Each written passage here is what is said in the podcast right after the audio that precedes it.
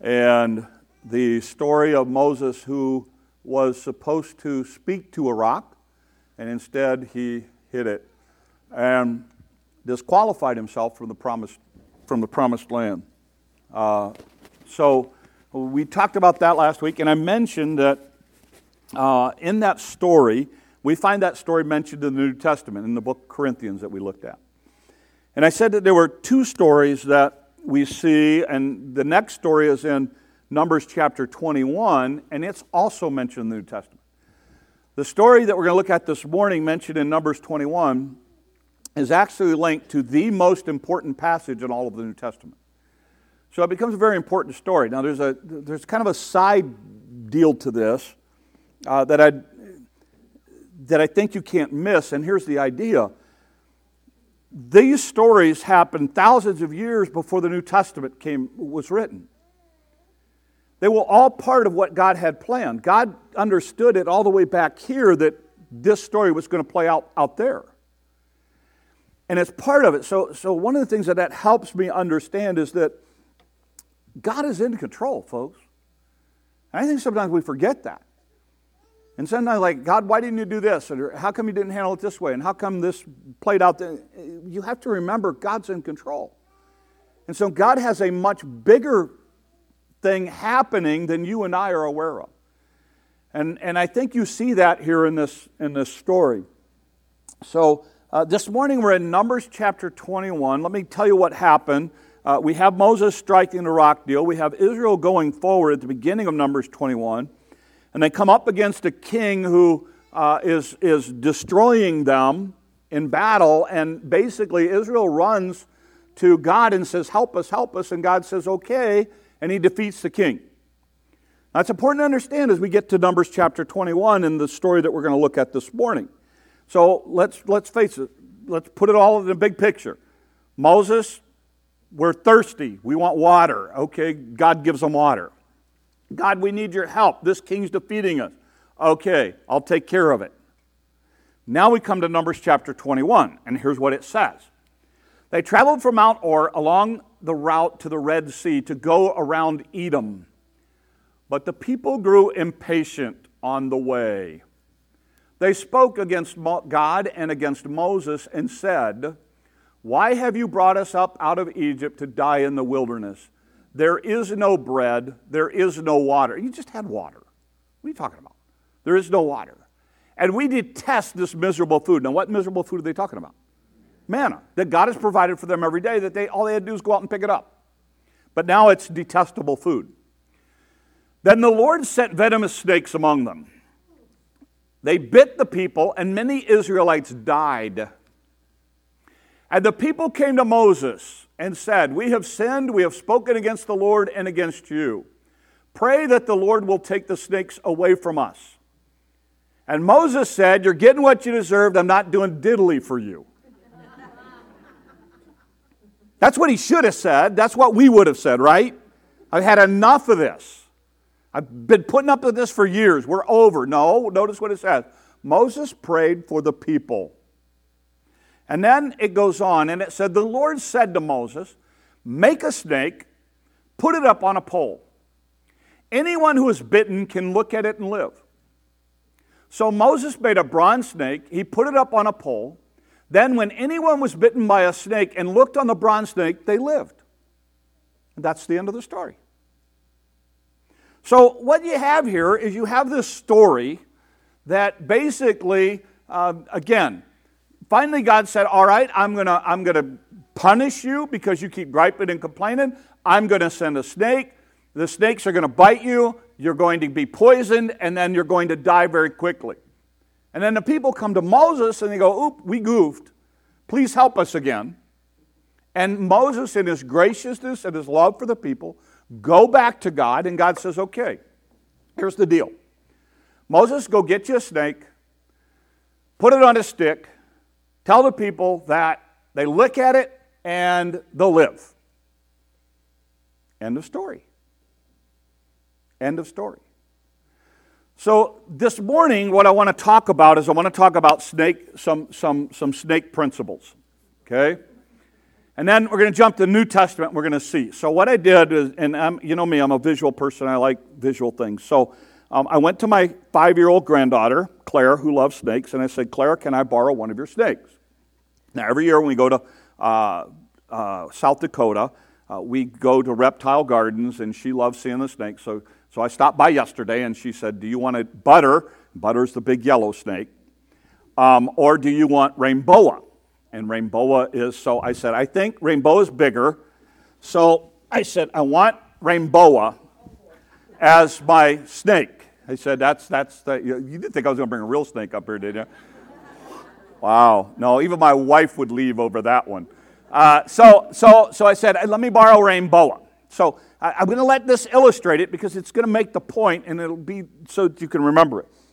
So what Moses does is he takes a snake uh, and he actually makes a bronze one. So if you know anything about uh, smelting and stuff like that, uh, what, what you're going to have is uh, it's going to take some time to get a mold done and, and, and what you need to do. So he takes the snake um, and he basically puts it on a pole, probably something like this. Um, he's going to put it on a pole. He's going to stick it.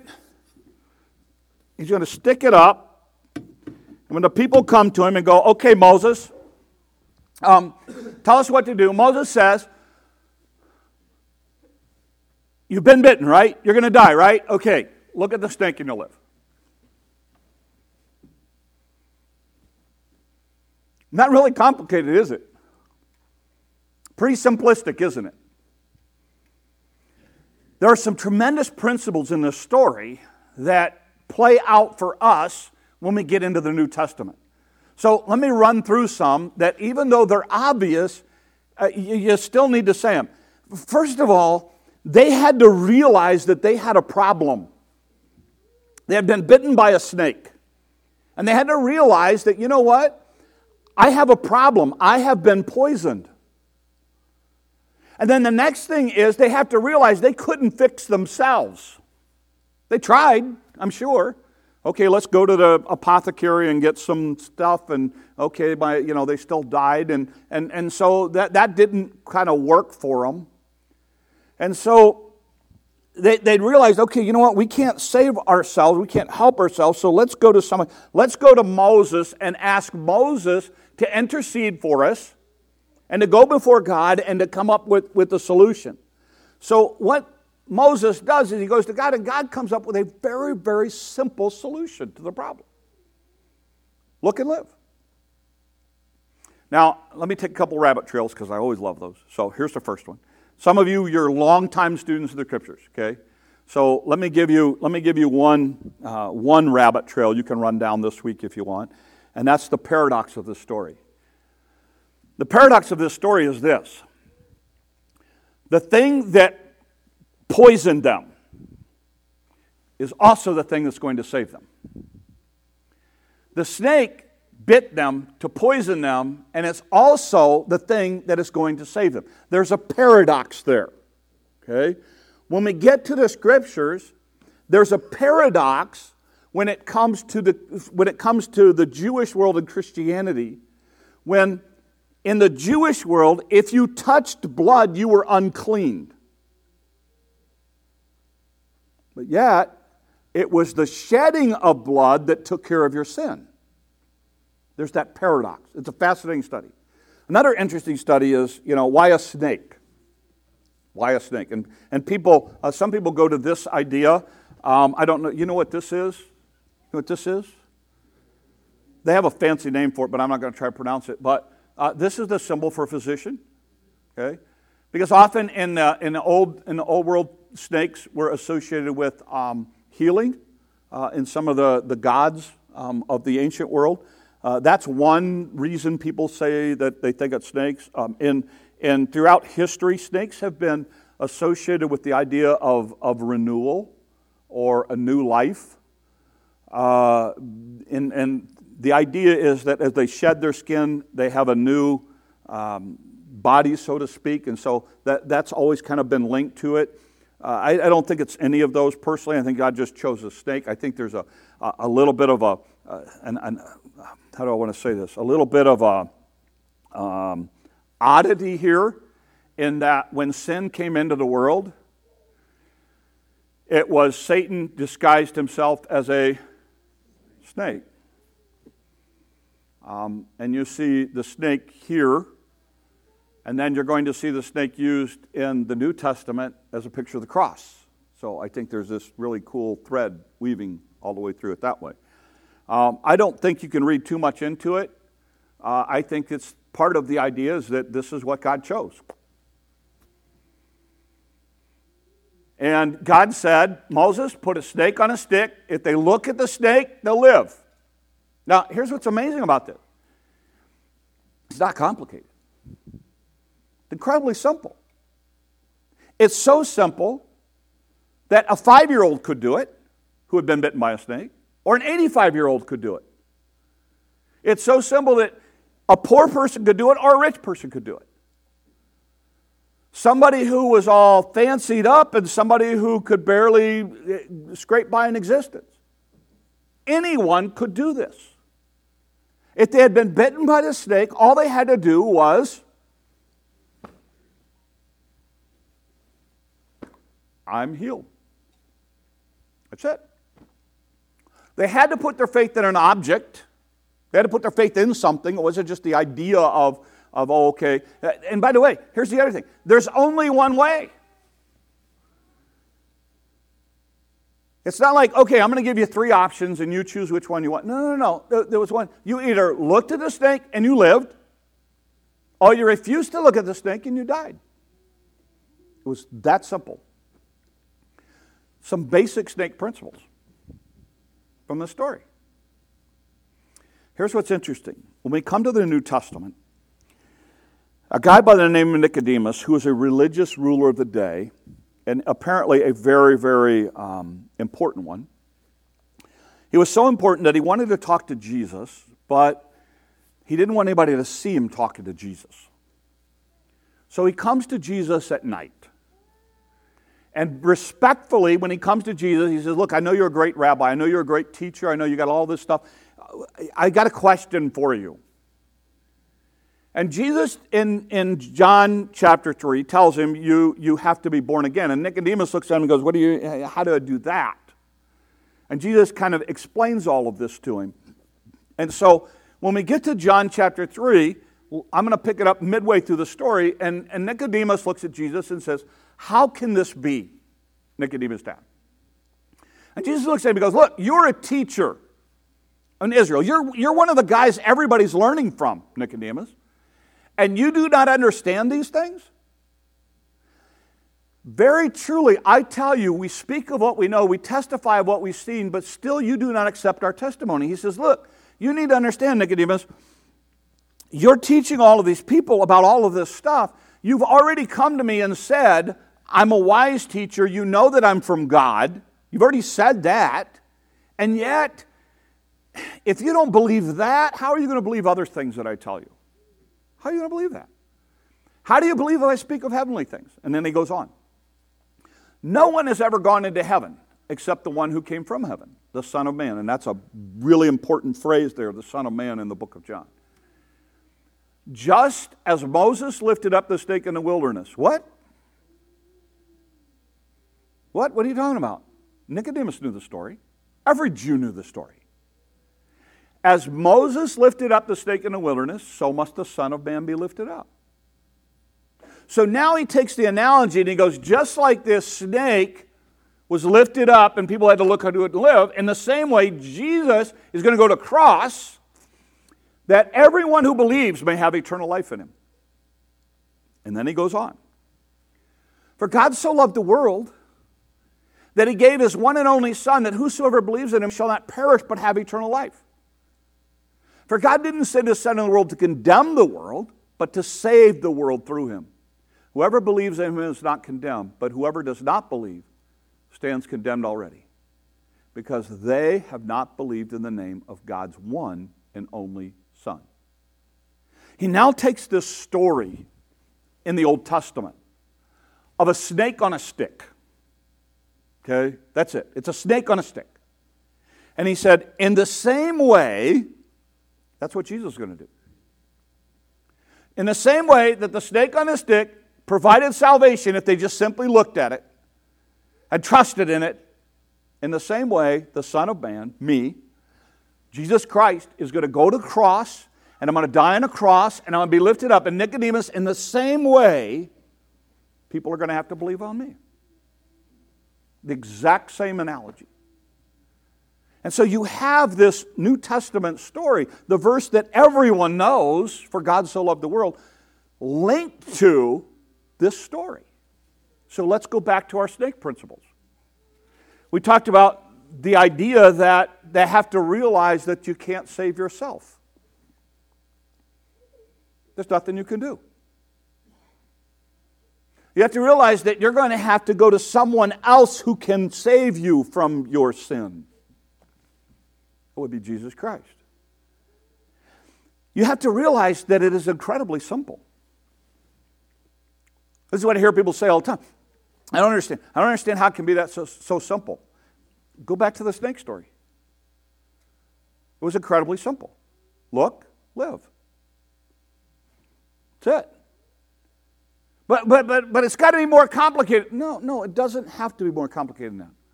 Put your faith and trust in Jesus Christ alone, period.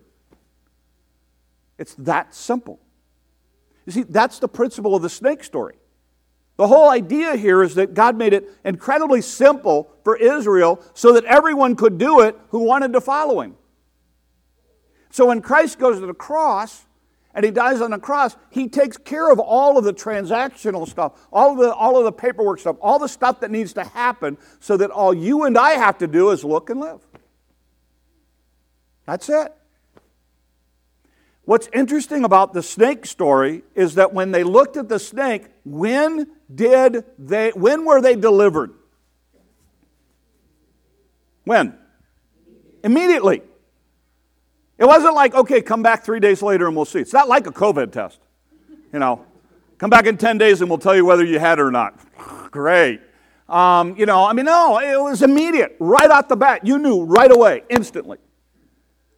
When you had looked at the snake, the poison was taken care of, you were done, you were okay. You know what's incredible about salvation? It's immediate. It is immediate. So much so that a dying thief on the cross, with his last words, could put his faith and trust in Jesus Christ and spend eternity with God. It's immediate. Now, now, now, here's, my, here's my pet peeve a little bit with Christians because we have missed this boat for years and that we have given people this idea that eternal life is about a life to come. So we've kind of sold this idea that, you know what, if you put your faith and trust in Christ, then when you die, you go to heaven. When you study the idea of, of eternal life in Scripture, it's a life that happens here as well as a life to come. In other words, it allows me to live differently here as well as when I leave this world, I step into the presence of God. It's not like, okay, I've, I put my faith and trust in Christ. I now have a, a, a, a ticket to heaven, and I can cash it in when I die. It's not what it is. It's a, I'm going to give you life, abundant life, eternal life now, while you're here, and in the world to come. It's both. It, it affects the way that we live here. Just like when those people looked and lived, guess what? They could now go about their daily life without having to worry about dying. Why? Because they, had, they, they, were, they were healed. And in the same way, we can go about life differently. So let's put it together as far as trying to understand it and, and, and, and apply it for us. Here's the thing you and I were born sick, we were born as sinners. It is far more deadly than COVID. COVID will take your life, sin will take your soul. You and I were born sinners. You go, oh, are you telling me? Are you telling me that, that these cute little babies are sinners? Yes. Because when you put them down and they cry and they tell you, you think they're telling you, you need to change me. They're lying. They just want to be held. It's instinctive. It's instinctive. So we're born that way. I, you know, you don't have, I don't have to teach my granddaughter to be selfish. All I got to do is put one of her toys in the middle of her and her brother. All I have to do. Human nature. Automatically, we're born that way. We, we are born as sinners. That, that's, what, that's what Scripture says. And we can't fix that on our own. You can try to clean yourself up, you can try to do everything you can. You cannot fix that on your own. When you come to that realization, then you realize that I need something other than me to fix this. And Jesus Christ steps into the picture. He said, Here's the deal I'll take care of your sin. I lived a sinless life here. I died on the cross. I have all of my righteousness that I didn't need, and I will give to you, and I will take your unrighteousness. I'll take your sin. I'll fix your sin sickness problem. All you got to do is come to me and ask. All you have to do is come to me and say, God, I know I'm a sinner. I know I need a Savior, and as best as I know how. I want you to forgive me my sin. I want you to be my Lord and Savior. I want you to come in my life. God, I want you. I want to look and live. That's what I want. And at that moment, Scripture teaches that God dwells in your life, and immediately you become a child of God. Whosoever believes in him should not perish, but has everlasting life. You now have a way to live differently. The sin problem is taken care of. You go, does that mean you'll never sin again? No. It mean you're going to struggle with it now. But it's taken care of. The penalty of it, it's all taken care of. God took care of it for you. That's the beauty of it. It's instant. It happens right away. I had an interesting discussion this week with somebody who um, had COVID. Um, both him and his wife, they were. Um, it, it was bad. It was really bad.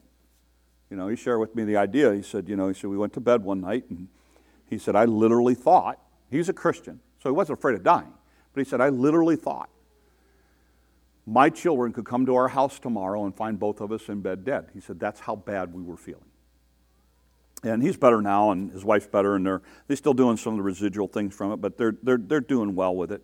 But it, what he said next was so interesting to me. He said, Here's what's different now. Now that I've had it, and now that I've survived it, I live differently around it now. He said, Because I know that based on science and stuff like that, he said, You know, I'm, I'm less susceptible to it now because I've had it. And he said, So at least for a while here, I've got some kind of immunity towards it. And he said, So what I find myself doing is I'm a lot freer now in the way I live my life. As I go forward, because I don't worry. He said, First of all, I know that I've beat it once. Um, and he said, My wife doesn't feel that way. She wants to kind of hole up in a, in a corner. But he said, You know, she's just a little less hesitant, whereas I'm pretty bold about I'm okay to go anywhere. I'm okay to go now without a mask. I'm okay to go wherever I want to go. He said, I, am okay to be around it. He said, uh, So I'm not as afraid of it as I used to be. Here's the thing the interesting thing in talking to him was he said, I, I don't have the fear of it I used to have. I live differently because it was taken care of. When you become a believer, when you put your faith and trust in Jesus Christ, you live differently. You live differently in, in, in a freer sense as well. You don't, you, you, first of all, you, you, know, this is, this is something that bothers people. Some of you who are watching online, some of you who are, who are here this morning, you look at some of us as if we're flippant about this whole COVID death fear kind of thing. It, it, it, listen, it's not flippant. This is serious. I have, I know people that have died from this. I know people have gotten very sick from this. Um, I, I, I'm not, I don't, I'm not flippant about it. But here's the thing whether it's COVID, whether it's cancer, whether it's a car accident, whether um, it's, it's a heart attack, whether it's a whatever. I know when my last breath is here, I step into eternity with my God. It's a win. It's a win. I know that when my day comes, and I have a day appointed, and it could be today and it could be 20 years from now, when that day comes, I get to leave here and go be with my Heavenly Father.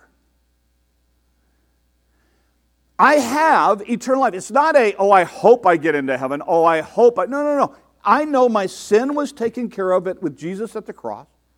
I know that the Holy Spirit indwells my life. I know that when I put my faith and trust in Jesus, looked and lived, that I get to live differently now. And it shapes and molds everything you do. And, and, and the thing that I want you to understand so when you look at Christians, you're going, you know, well, you guys are just so flippant about this whole life and death thing. It's not flippant. It's like last night. How many of you went to bed last night scared to death that you would not wake up in the morning? No, you put your head in a pillow, most of you last night, went, Oh, I am so glad I get to get a, get a good night's sleep, hopefully. And you closed your eyes with every intent of waking up this morning when the Bible talks about death for a Christian, the analogy that it uses is sleep. I close my eyes here, I wake up there. That's the analogy. I didn't go to bed last night going, oh, what if I don't wake up? What if I don't wake up? What if I don't wake up? What if I don't wake up? What if I don't? I went to bed going, oh, I'm so glad to get in bed tonight. And I woke up this morning and I went through the day. And I didn't fear sleep last night as a Christian, I don't fear death. It's not something I worry about. It's not something I'm all scared about. It's not something that I'm so. Why? Sin's taken care of. Faith and trust in Christ.